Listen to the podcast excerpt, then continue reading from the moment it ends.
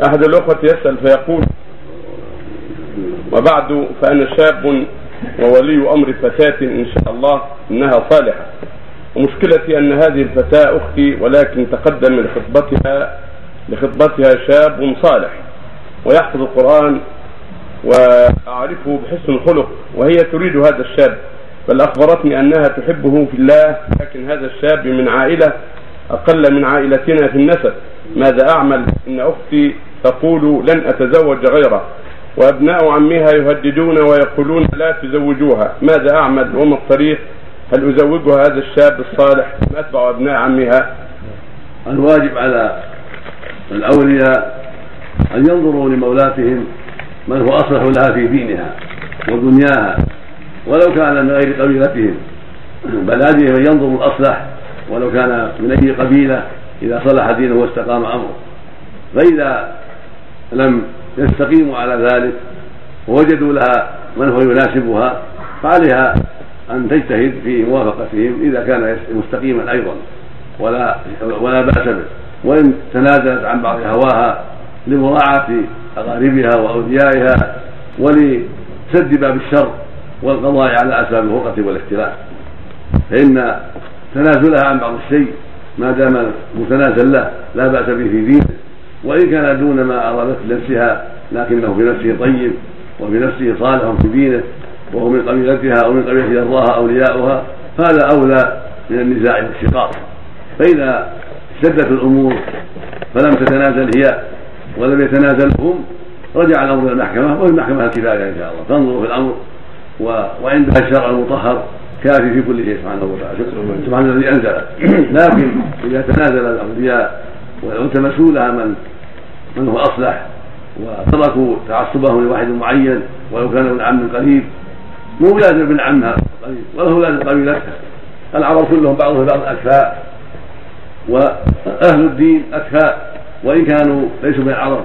لو زوجوها مولى لو زوجوها مولى من العتيق من العتقاء أو عجمية من العجم فلا بأس.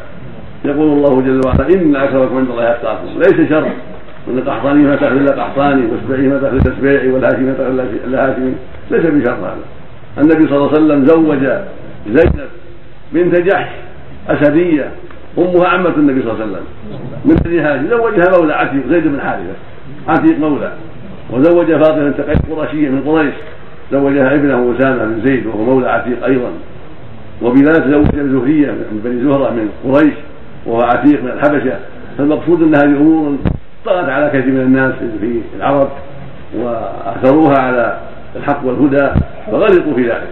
فالواجب على الأولياء أن يعنوا بالأمر الشرعي وأن يجاهدوا انفسهم في ذلك. فإذا غلبت الروم وخافوا من شر بينهم فليلتمسوا لها من يناسبها ولو من قبيلة أخرى. لا يلزموها بشيء ما ترضى وهو يلزم ابن عمها. لا يلزم على ابن عمها ابدا ولا ابن خالها. يلتمس لها من بقية القبائل والناس الآخرين من العرب وإن كانوا بعيدين إذا لم يرضوا بتزويجها من غير العرب. فليس من العرب. وإن زوجوها من غير العرب من الأعاجم من الموالي من من غير الدين والتقوى فلا بأس ولا حرج والحمد لله. قد سبقهم إلى هذا الأخيار من هذه الأمة وسبقهم إلى الرسول صلى الله عليه وسلم وأصحابه. فالأمر في هذا واسع. يقول الله عز وجل يا أيها الناس إنا خلقناكم من ذكر وأنثى. وجعلناكم شعوبا وقبائل تعارفوا ثم قال بعد إن أكرمكم عند الله إتقاكم. إن أكرمكم عند الله إتقاكم. إن الله عليكم. ما قال إن أكرمكم عند الله بنو هاشم أو قريش أو بنو تميم أو فلان أو لا. إن أكرمكم عند الله إتقاكم. أتقاكم وان كان عجميا وإن كان مولا قد اعتقه فلان أو فلان. هو هو الاكرم عند الله. وإن كان الذي ليس بتقي قرشيا هاشميا فلا قيمة له عند الله. هذا أبو لهب قرشي هاشمي من أهل النار. وأبو طالب كذلك وأبو جهل كذلك كلهم قرشيون. ومع ذلك صاروا إلى النار باعمالهم الخبيثة. ثم أمر آخر وهو أن التعصب بين القبيلة لفلان أو فلان يضرون به بنتهم ويضرون به أولادهم هذا ظلم لا يجوز لهم. بل إذا كرهته البنت لا يحجر عليها ولا يعقلوها بدل من عمها غيره العرب كثيرون وغير العرب كثيرين فإذا خطبها الكفو ولو من غير قبيلتهم ولو من غير بني عمهم زوجوا. العرب كثيرون وإذا أبوا يزوجوا مولى أو عبد من العرب العرب كثيرون. يلتمس لها الطيب وإذا خطبها الطيب الطيب في المستر في دينه ولو كان بعيدا منهم فليزوجوه الحمد لله. ولا يجبروها على من لا ترضاه من ابن عم أو ابن خال أو شيخ كبير لا ترضاه وهي شابة. الواجب أن يراعى أمرها وأن تراعى رغبتها. لا في الفاسدين لكن في الصالحين.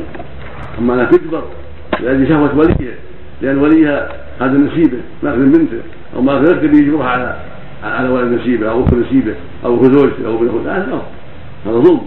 أو بيجبرها على شيء كبير لأنه زوج بنته أو زوج بنته صغار زوجين وزوجة. يجبر بنته على ان حتى اللي من زوجه زوج بنته أو أخته. هذا ظلم أيضا. النبي نهى عن الصغار محذر من الصغار عليه الصلاة والسلام. ولا يجوز أن يزوج صغارا أعطي بنتك وأعطي أعطي أختك وأعطي أختك أو أعطي ولدك أو تعطي ولدك هذا منكر. لا يجوز هذا ولا يحل. الواجب على المؤمنين أن يتباعدوا عن هذا الشيء وان يزوجوا من غير إجبار البنات ولو كانت بنتك لا تجبرها.